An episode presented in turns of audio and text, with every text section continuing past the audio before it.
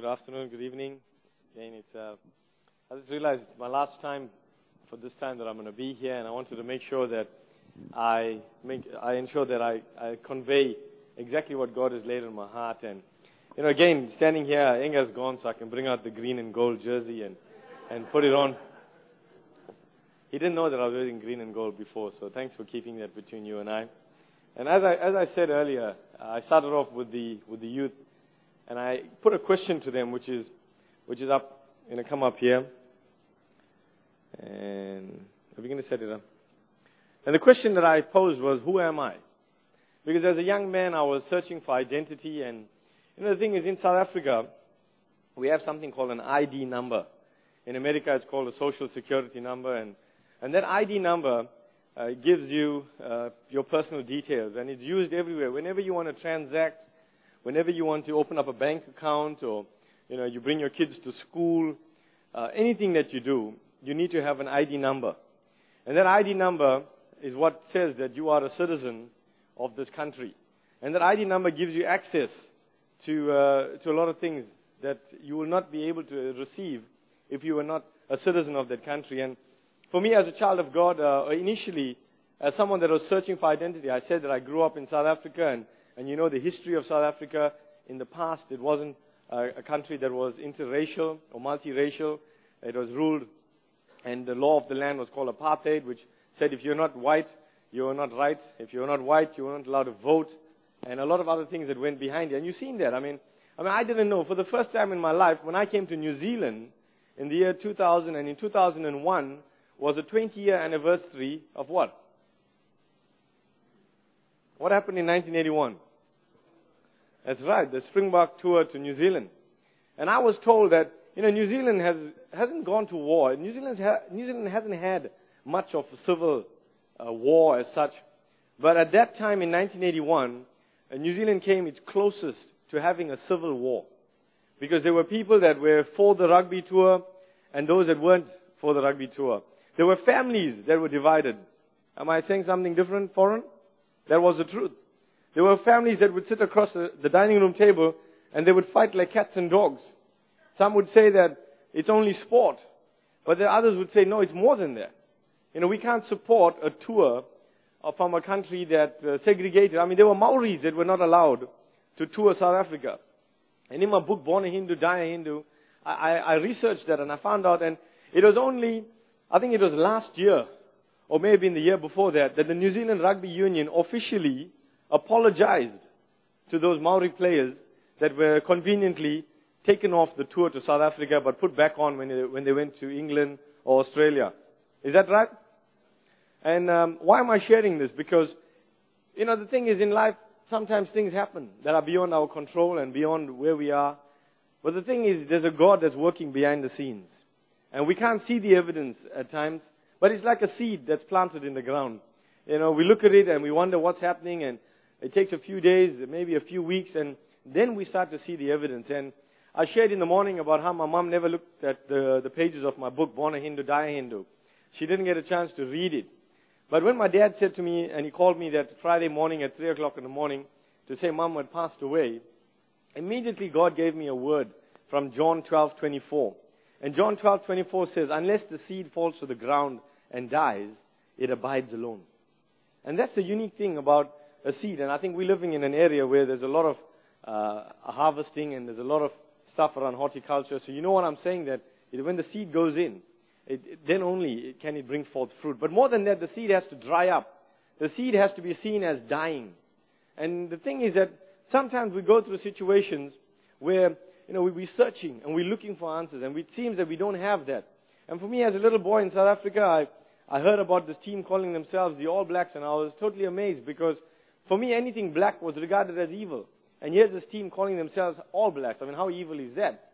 So I got up early morning and I put on the television, and, and I was amazed to see that, you know, amongst these All Blacks were white fellas. And I was amazed. Like, how can these white fellas call themselves All Blacks? Not realizing that, you know, God had sown a seed. And 20 years later, I would be in the land of Aotearoa, the land of the long white cloud. And uh, the sport of rugby, I shared that it was not a sport that Indians played in South Africa. Uh, we didn't like it. Afrikaans was not a language that we spoke. It was language of the oppressor, sport of the oppressor. But God was able to do something like what he did with Joseph, where his brothers had intended things for evil, but God turned it around for good. And the thing is, underpinning everything that I'm saying is, is your ID, your identity. Where is your identity? Because if you seek for an identity in the world and in these things, your place of your birth, your surname, your bank balance, the car that you drive. I mean, you heard Jason Robinson and what he shared in his uh, uh, testimony of how Inga Tuigamala had influenced his life. At a time, Jason was uh, uh, in a place where he was searching for identity, and he, he thought he could find it in a BMW, and he said he'll buy a BMW, and then he'll buy another BMW. You know, he had the money, he had the woman, he had the nightclubs, and uh, Jason said he wanted the approval of the guys, so he would go out and he would drink with them. And he says the only advice that a rugby player would give you is, uh, mate, let's go have another pint. That, that's the sort of advice he would get. But until God sent Inga Tuigamala, and Jason Robinson said this. I mean, if you bought Inga's book, and I think it's in the testimony book as well, Jason Robinson says, I know it sounds selfish, but I believe Inga Tuigamala came to Wigan for me. That's what he says. He says, I believe Inga Tuigamala came to Wigan for me. And you know, you look at that and you realize that, you know, 2,000 years ago, God came down to this earth for you and for me. A personal God. A God that I had never known about. I mean, I knew of Him, but I didn't know Him. And I knew Him as the white man's God because I said to you, uh, the apartheid government in South Africa, they were Christians. They carried around Bibles. And I said, why do I want to be a Christian? Because in the apartheid uh, heaven, in the Christian heaven, there's going to be black separate, white separate, Indian separate. And that's how I saw things. Until I had an encounter with this God. And that God was made real. He was made relevant in my life by my dad's brother, uh, my uncle, who lived a life that was so appealing to me. You know, I never saw him getting angry. I mean, I'm sure he may have got angry, but he never showed it in front of us. He was always singing and, and laughing and joking. And whenever I was in his car, there was gospel music. And uh, whenever I was around him, you know, he'd be humming, He has made me glad, He has made me glad. You know, all those songs. And I enjoyed being in his presence. I enjoyed going to his house. And he would pick me up and he would fellowship with me. I mean, he never preached to me. He knew that I loved sport. And he would take me to a cricket game and I'd play with them cricket and I'd play soccer with the church teams. And very soon I developed relationships with them to the extent that when they invited me to church, it wasn't hard for me to do that because I was friends with them. And I was secure and I was comfortable being in their presence. And sometimes we get to the stage where we become so holier uh, than thou that we look down upon people. And I had other relatives and friends that were on the other side of the coin, Christians that would tell me, you're not good enough, you know, you're going to heaven, you're going to hell, you're praying to demons. And I said to you, please, if God gives you that word, check it out with Pastor Lynn and the rest of the pastors if you really need to say that to people. Because what, what people are looking for is example. You know, they say that people shut their ears to advice and they open their eyes to example. And as a parent, that's the most powerful thing you can do. You know, sometimes our kids don't live up to our expectations. They don't do what we ask them to do. But the reality is that they may not listen to your words of advice, but they open their eyes to your example. And that's, that's the most powerful thing you can do. And that's what Jason saw with Inga Tuigamala. He saw an example. And I saw an example in my uncle. And you know, the great thing is that you can be that example. Just to fellowship with people. You know, when my mom died, I shared with you that Unfortunately, I couldn't make it to the funeral for circumstances beyond my control. But when I got there, I was only filled with good reports from my, my Hindu family. And they were overwhelmed. They were like, Mayan, you should have seen your, your mom's church, which was my church when I got saved. You know, we are the close family. And you know, in the Indian context, it's the close family that is there always to, to do things and, and to do the preparation. But they said, we got there in 20 minutes, but in that 20 minutes, your, half your mom's church was already there. And in your, in our family member's house, we were, we were treated like guests. The tea was being served. The samosas were being served. And, uh, the Kiwis, you know that as samosas, were being served. And they were getting really, uh, treated hospitably. And so much so that my, my family began to comment about that, you know, about the, the love and, and the warmth that they were feeling. Uh, my cousin said to me, you should have heard the sermon the pastor preached. I said to my wife, uh, my cousin says to his wife, man, I, we should, we should die, man, because it seems that uh, my, Mayan's mom is rejoicing in heaven because the pastor was saying, man, in heaven, Mayan's mom is rejoicing, the angels are rejoicing, there's a party going on in heaven. And he says the pastor made it so good to, to die and be in heaven. I said to my wife, I need to die. Then I, then I reminded him and I said, hey mate, you know, that's the Christian heaven that, you know. And in order to enter the Christian heaven, you need to receive Jesus. And that's the entry point. And the thing is, we all have a part to play. You see, we sit in a congregation and we may not all be able to, to get up in the front and preach a sermon. But there were members in my mom's church that could make a cup of tea. Members in my mom's church that could make a cup of coffee, that could go there and, and serve something. And you know, making a cup of tea or coffee, uh, the last time I checked, you don't need a degree. You don't need a high qualification to do that. To be able to go and sit alongside someone that is grieving and close your mouth and not preach to them, but just sit there and hold their hand or, or sit alongside them and listen to them. It doesn't take much, but it takes a heart of compassion. And that's what Jesus had. And when you look at it, I said to the guys that we're not called to be John Waynes and Rambos and all of these people that are seen as the macho guys, you know. If you look at it, Jesus wept. Why did Jesus weep? Because he is moved with compassion. And that's what's going to change the world. It's the love of God that is going to change the world. And, and for me, I was seeking and I was searching and I looked at it and I said, you know, God, now that I'm a child of God, my ID number is in, is in these numbers, 316. John 316. That's my identity, John 316. Because God loved the world so much that He sent Jesus Christ to die for me, to pay the price for me, that I may not live in sin anymore, but I may have eternal life. And that's our identity. Our identity is in Christ. To know that irrespective of what people have said, irrespective of what people have done, there is a God that loves you so much that He gave Jesus Christ. You know, they say that it's easy, you can give without loving, but you cannot love without giving. And God so loved the world that He gave Jesus Christ. And in my time in South Africa, you can imagine that Jesus was this blonde-haired, blue-eyed guy. And I couldn't believe it. And I said to my uncle, I said, man, are you telling me this guy died for me? I said, hey, no white people died for me before. And I was amazed. Because that's what we were. Everywhere Jesus was this blonde-eyed, a blonde-haired, blue-eyed person. And I said, I, I need to find some blonde-haired, blue-eyed people in Israel so that I can talk to them about it. But that's how I was brought up.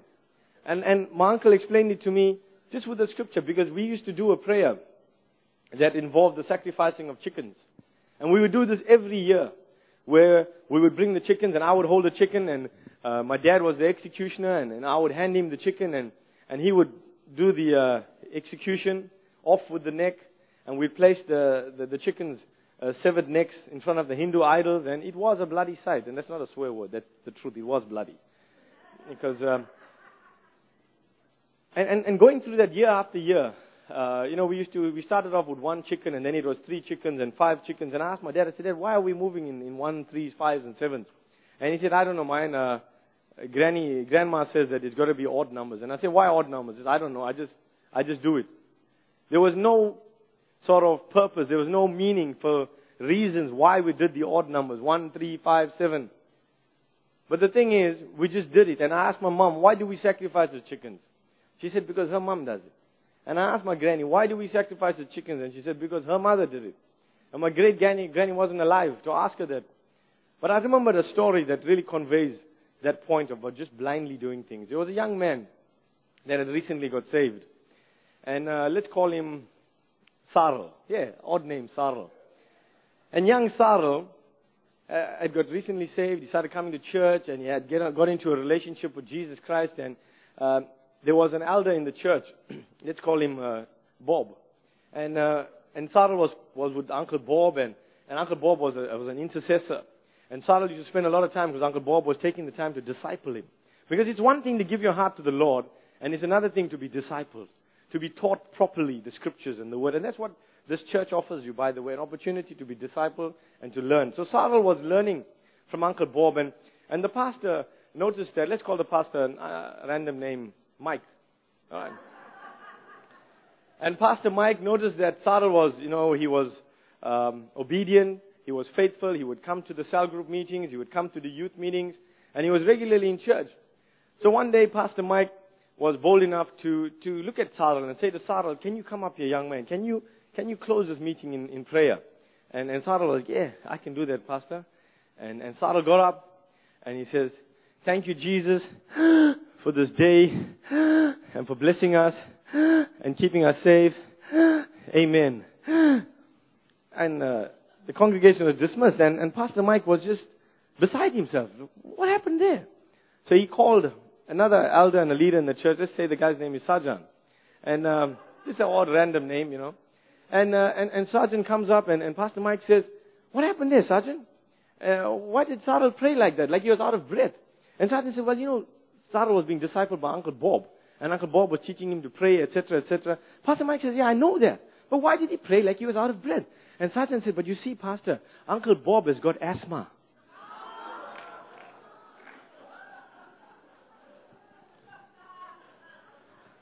For those of you that didn't get that, uh, you can see Sarah afterwards. But I'm glad you laughed because then you get the point behind the whole thing. And that is sometimes we just blindly follow and we do things. We become like a creature that I, that I think you're going to be very familiar with at the end of this. We become like a creature, the chameleon. If you can just put up the chameleon, we become like this creature here.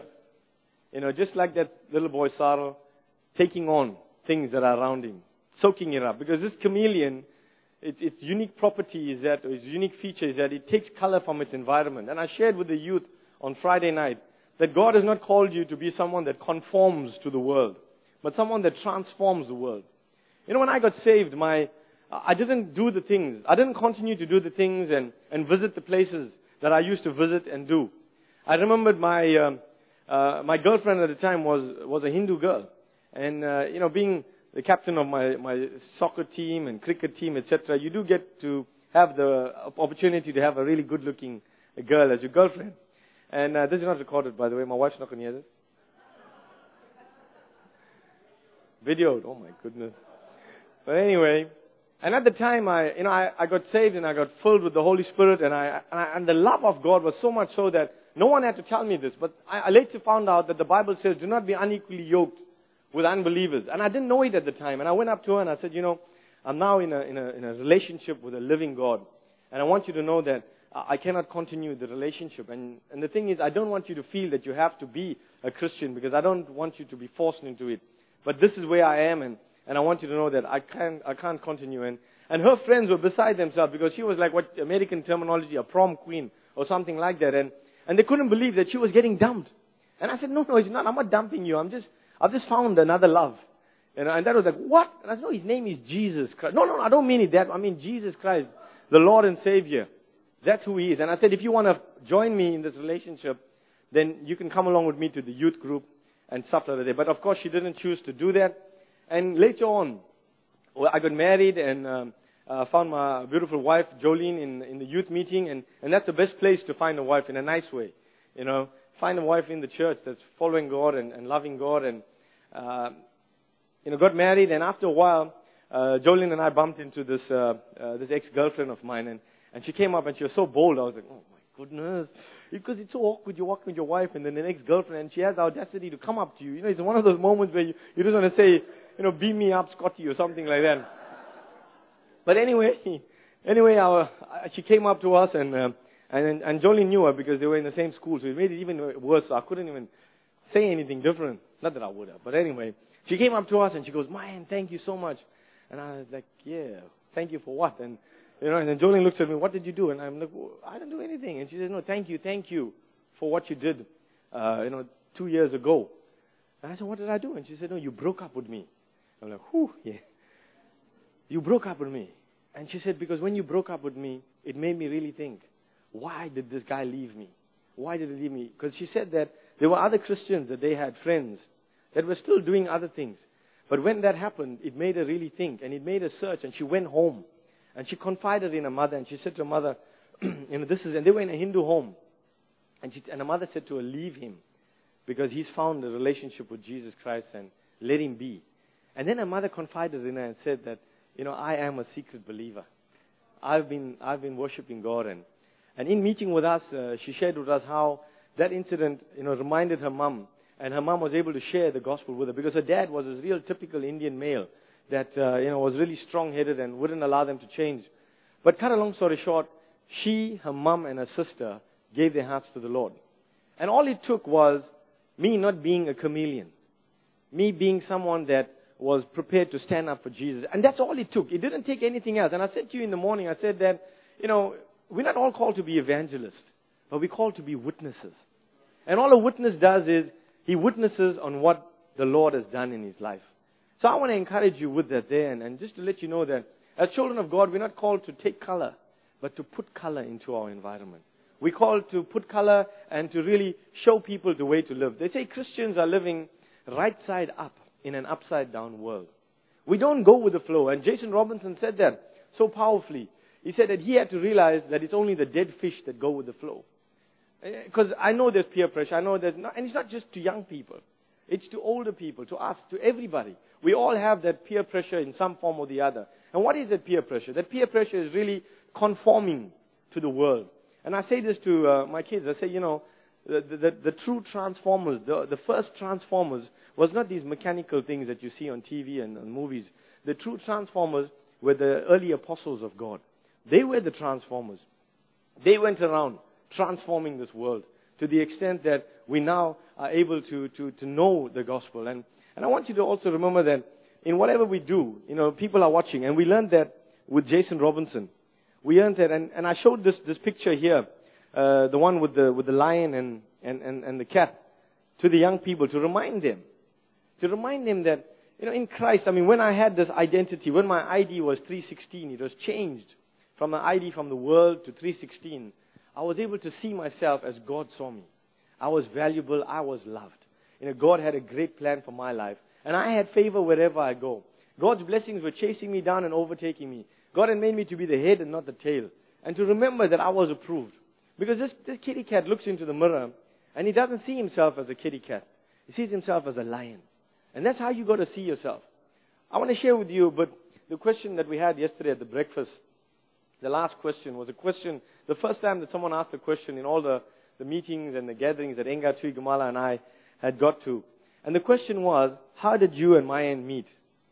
And, you know, it's a long story, but summarized by the fact that it was God that put our paths together.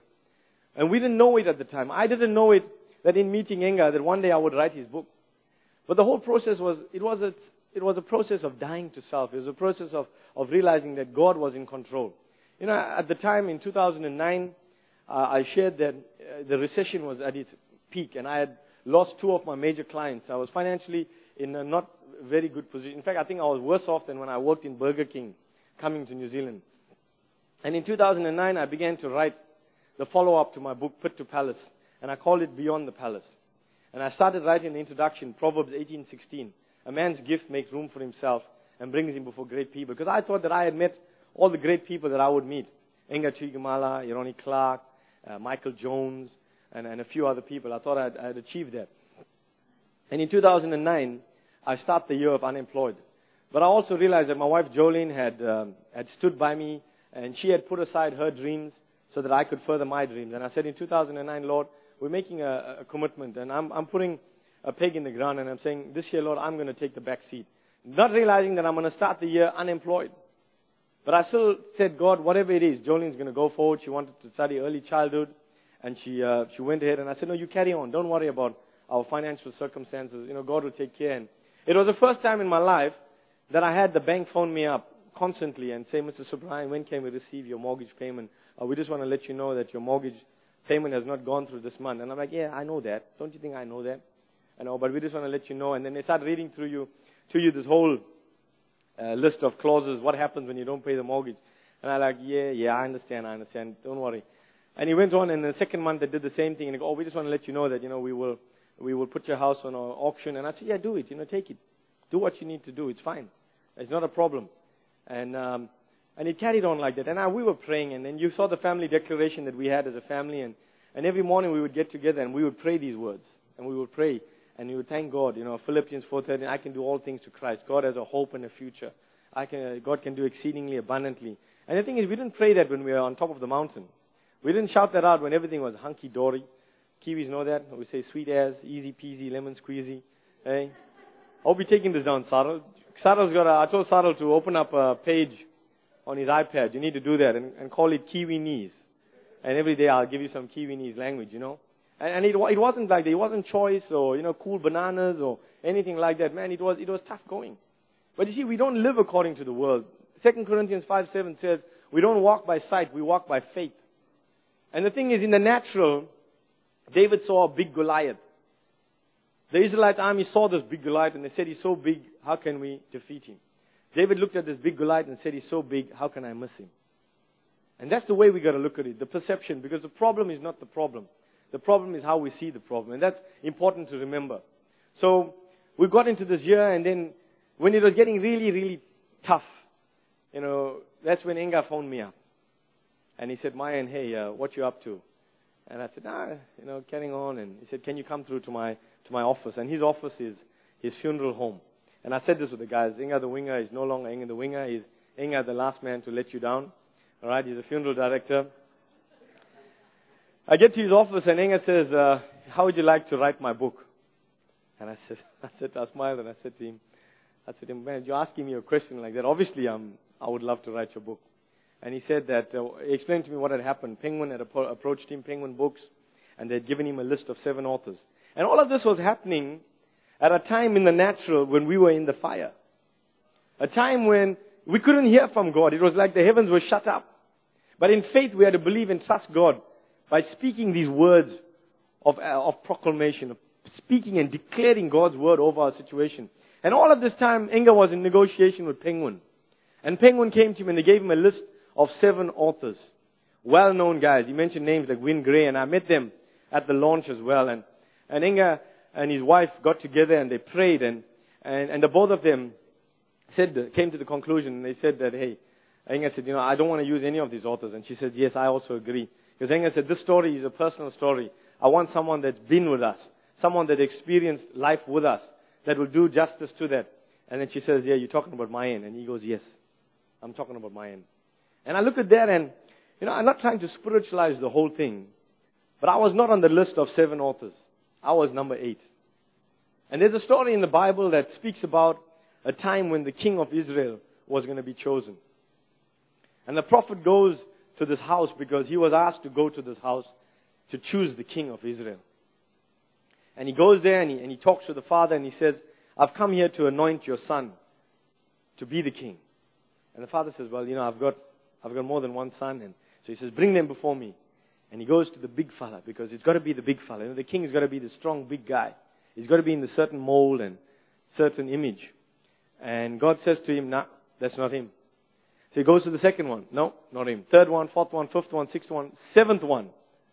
Not, not the king of, of Israel. And then he says to the father, he says, do you have another son? And he goes, yeah, I've got a son, thin and scrawny guy. Uh, you know, young boy out in the field taking care of the sheep. And he says, well, call him over. You see, David was not even in the house of his father Jesse when the prophet Samuel came to anoint him as king. Where was David? He was out in the field doing a job that the rest of his brothers didn't want to do. And I look at that and I learn about being faithful in the little that you're called to do. Because Jesus says, faithful in a little leads to much. But we want the much, but we don't want to do the little. You know, when I worked with Pierre Spies, the Springbok, to write his book, Pierre says to me, when he got selected as a Springbok, people in his church were, were amazed that here was a young man that would come an hour before the service. And you know what he was doing? He was setting up the chairs. He was, he was setting up the church, cleaning up and doing all of that. And and a few people came up to him and said, Pierre, you don't have to do that anymore because you're a springbok. And he says, no. It doesn't change who I am. It doesn't change the fact that I'm part of a family. And Pierre says to me, Mayan, I love my church. I love being in my community because the fans out there change. When I play bad, they, they get upset. When I play good, they cheer me. But my family is where I belong, in my church. And the thing is with David, he was doing what he was called to do because some of us want to want to get to the top, but we don't want to do what is necessary. You know, the thing is, we want to get to the palace. But Joseph had a, had a pit stop. He had a pit stop in the pit. Pit stop in the pit. There, there we go.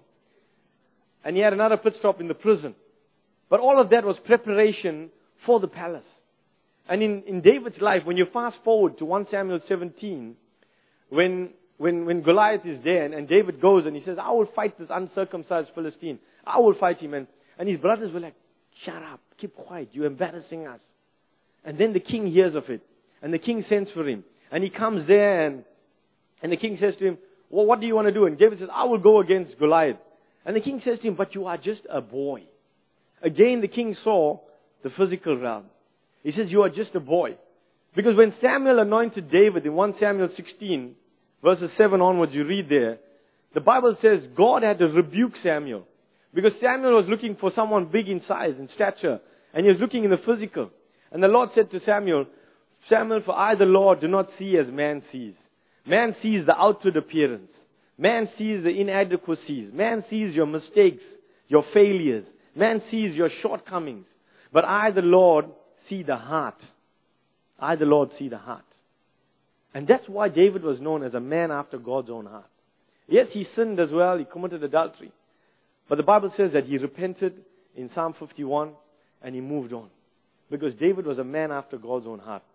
And he gets anointed as a king and, and Samuel uh, anoints him and then he comes to King Saul. And King Saul says, how are you going to go against this man of war that's trained and skilled? And you're just a little boy.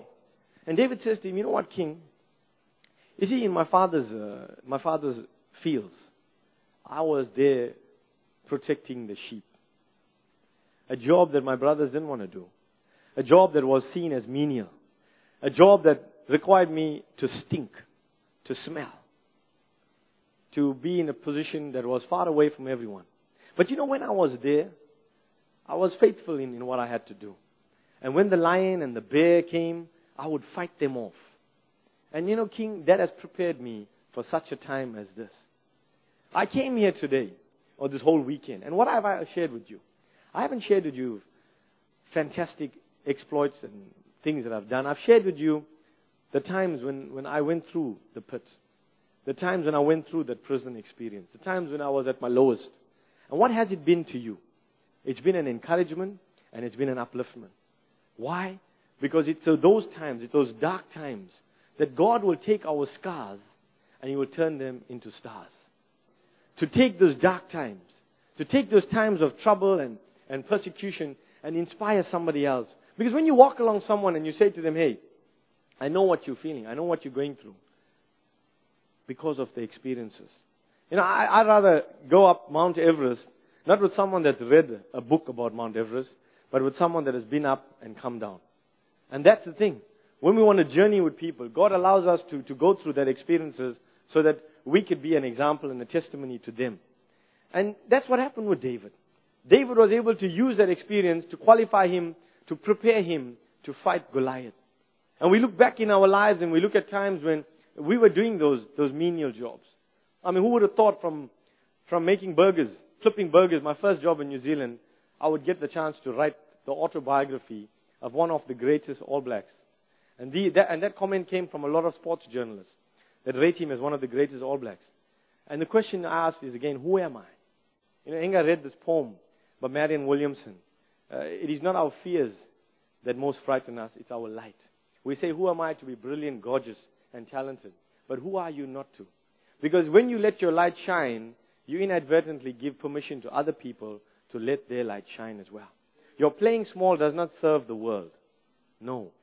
We are called to shine as children of God. Because when we let our light shine, we are able to pierce the darkness in this world. And then I am in Inga's office. And Inga says to me, I told them that you are going to write my book. And they go, no, but we don't know this guy. And you know, Inga, it's a lot of money we're investing. And Enga says to them, hold on. Whose story is this? It's my story. So if it's my story, I choose my author. And my author is Mayan Subrine. And I said to Inga, I said to him, you know, the last two years, from the time I've been with you in Samoa, I've already got the first line of the book. I already know where we're going to journey with the book. Because all of the time, I had it in my mind. And he says to me, what is the first line of the book? I said, Inga, the first line of the book is going to be, Inga, your son thinks his daddy is dead. And immediately Inga was like, wow. Because he knew that those were the words that his two-year-old son said to his wife, and she conveyed it across the phone when Inga was in England, touring with the All Blacks at the end of 93. And he says, those are not the words you want to hear from your wife when you're missing your family. You don't, you want to hear things like, oh, you know, he, he's taken his first step, or, you know, he, he's doing this and he's doing that. You don't want to hear, Inga, your son thinks his daddy's dead. But that's the way that we've set the book up. I, I met with Penguin and went through the whole book and I was transported on a, on a joy ride. For the first time I visited England and I got taken on a sort of a royal tour where I was able to go to the Mecca of rugby, Twickenham. I mean, this Indian fellow who knew nothing much about rugby, I get taken on a red carpet tour by Rob Andrew himself, the director of elite rugby in England. And I go to the rugby museum where it all started. And he says, Mayan, this is a rugby museum. Let me explain to you how rugby started. And I said, yeah, go for it. And he gave me the whole story. How this guy, Webb Ellis, picked up the ball and he ran and, you know, the rest they say is history. But I went through that whole history. And how rugby divided and split into league that went up north and rugby union. And it progressed on to me, uh, even training in the Twickenham gym. I, I said to Rob, I said, Rob, you know, it's, uh, he said, Rob said, what can I do for you? And I said, Rob, can you recommend me to a gym around here? And he goes, mate, we've got a players gym. And I said, yeah. And he goes, yeah, you've got a players gym. And I go down and I'm training in the players gym and like, yay, look at me. And I took photographs of that as well. And I went around and Rob showed me the, all the places and everything. And, and then I get to meet Jason Robinson. Uh, I meet Martin Offiah. How many of you remember Martin Offiah? Chariots Offiah, the legend. And uh, I'm sitting with him and, and, and you know, and he, we're going through and he tells me that, you know, Inga was Jonah Lomu before Jonah Lomu. He was one of the first big wingers that was around. And, and you know, when he came to Wigan, he told me the difference that he made. And, and Rob Andrew, he gave Inga some advice when he saw Inga's photograph. And I don't let Inga hear this here because Rob Andrew gave a video message to Inga and he said, get your ass out of the KFC, bro. Get into the gym. Because he was going, I mean, you saw him. He was so big. And we didn't play that at the launch. But, uh, I, of course, I didn't show Inga that video as well. So don't tell him about that one. But going on this tour, you know, meeting the other great people. People that I had thought that I, I thought I had met everyone that I would meet and, and coming from there, progressing on to writing P.S. Spicer's book and getting a chance to be with the Springbok team. Why am I telling you all this? Because we need to know that with God, all things are possible. You know, Pastor Lynn spoke about fasting and prayer, and I remembered my first fasting and prayer as a new believer. We had done it for a whole week. And on the last day, we came and um, we were really expectant because we had fasted the whole week and my friend uh, was the pastor, got up to preach this message, and he said, You know, we've been waiting on God the whole week, and I need to preach the whole word. And we are like, Yeah, preach the whole word. And he said, I need to be faithful, so are you ready? We Yeah, we're ready. We were ready was an uncle of mine as well. And then we're waiting with expectation. And he says this Here's the whole word that I heard from God. With Jesus, you have everything. Without Jesus, you have nothing. And he said, Let us stand and close the meeting. Not today, but then. And I look at that word and, and I say, I'm so, I'm so glad that I can quote a sermon word for word. How many of you can do that? But I mean, after today, you can. You can quote a sermon word for word. With Jesus, you have everything. And without Jesus, you have nothing. Or as they say in Hindi, kuch nahi. You have absolutely nothing. And I look at that message and I said, what a complete message. What can you add to that? What can you take away? Nothing.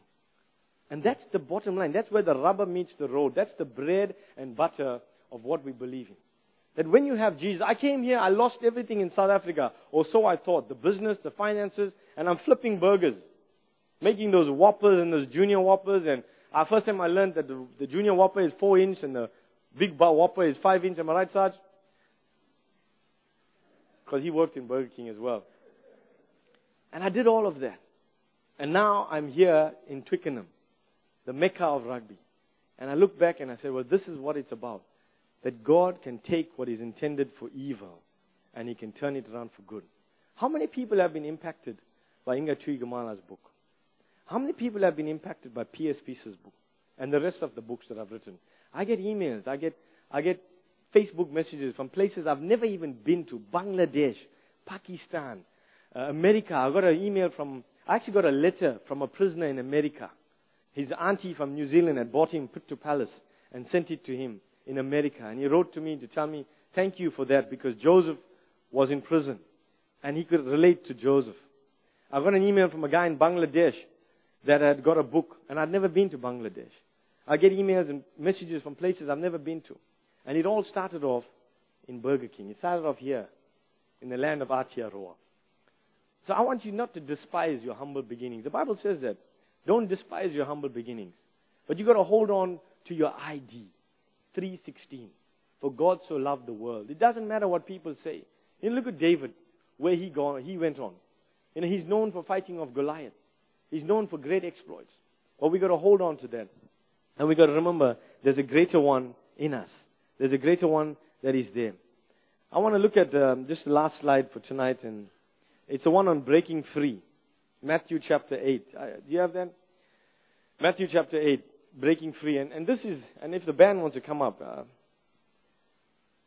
this is the word. If you turn to Matthew chapter 8, and just to put you in the context of what's happening here, there's a leper. And for those days, lepers weren't allowed to walk around. I love the way you sang that song, How Great is Our God. And if we could just prepare to sing that when I finish, that'll be awesome. And this leper, supposed to be in a leper colony, because all lepers were, were shunted and, and put into a leper colony. They were not allowed to come out into the mainstream of society in the community because they looked unsightly with their appendages falling off and the face scarred. They were regarded as unclean. But this leper, when he hears of Jesus, he hears of Jesus and he hears of a Savior that is, eh, that is able to heal him and to save him. You know what he does? He chooses to step out of the leper colony. He chooses to break away from the, the place, the norm, from the, the stigma that society had put on him. And he breaks away. And I put up there the first lesson we can learn is do not worry about crowds. Do not worry about people. Don't allow people to stand in your way. Because this leper didn't allow people. The other lepers around him would have probably said, Hey, what are you doing, man? Are you crazy? Don't you know what the law says? We can't step out of this leper colony. We've got to stay here. You know what we're going to, they will kill us. Because if a leper stepped out of a colony, he or she risked being stoned to death. But this leper was prepared to take the chance to get into a place with Jesus Christ. He was not prepared to let people stand in his way to break, to prevent him from receiving his breakthrough. He was prepared to venture out of his comfort zone. You know, they say you can't step, you can't walk on water if you continue to sit in the boat. Yes, Peter did sink. And we can call him a failure, but they, I believe there were 11 bigger failures sitting back in the boat. Because except for Jesus Christ, there's only one other person that's walked on water. And I don't care whether it was for a few steps, but he walked on water. Because he was prepared to get away from the crowds. And today we live in a society that's all about peer pressure and, and being a chameleon, blending in. But we're not called to be like that. We're called, not called to be dead fish. And the second thing we learn is that this leper comes and he bows the knee, the Bible says, and he worships him from afar. And he says, Jesus, Jesus, if you are willing, you can make me clean. And I look at that and I said, man, now that I'm in relationship with Jesus Christ, I say, why would Jesus not be willing? But this leper felt that he was not clean enough to come in front of Jesus. But what he does, he enters his presence with worship. In the morning, I spoke about a sacrifice of praise. What a price, what a sacrifice this leper paid to come before the living God. He risked his life. And that was a great sacrifice. And Jesus looked at, looks at him with compassion. Because he calls out to Jesus, Jesus, if you're willing, you can save me, you can heal me. And I learned from this that it doesn't matter where we are. It doesn't matter what state we're in. God will respond to our praise. That's the promise that I have. As a Hindu, I grew up, I said, worshiping a few gods, only 3.3 million. And I didn't have that personal relationship with this God that, that came down from heaven and lived with me. I shared with you that James Irwin, the famous astronaut, said the greatest event in this world is not when man walked on the moon, but when God walked on the earth. That's the greatest event. When God became Emmanuel, God with us. Wherever I go, wherever I am, He's with me. God is never too busy or unwilling to help us. Remember, the leper stepped out of his colony. He stepped out of the box that society has put him. He refused to be labeled a leper because he knew all he had to do was get to Jesus. And He gave, gives us a, a sort of a model to get there and to worship. I want to invite you today to join with me, to join with those of us that are around. And let's enter His presence with worship, even as the band would lead us with how great is our God. And even after we worship and we praise God, if, if you want to step out, hey, why do we step out? We step out to make a declaration and say, God, you know what? Maybe things are not right in my life. But I'm taking a step out. I'm leaving behind that place of where I was and I'm moving forward. So that when I look back to today, I can say I left it behind. Just to come forward and to worship Him. You know, we don't want to be pew, pew warmers, bench warmers, but we don't want to be spectators either. We don't want to come here and have a performance. We want to be able to come up and say, God, here I am, like David. God, I want to worship you. David is known as a man after God's own heart because he was a worshiper. So let's just do that. How great is our God?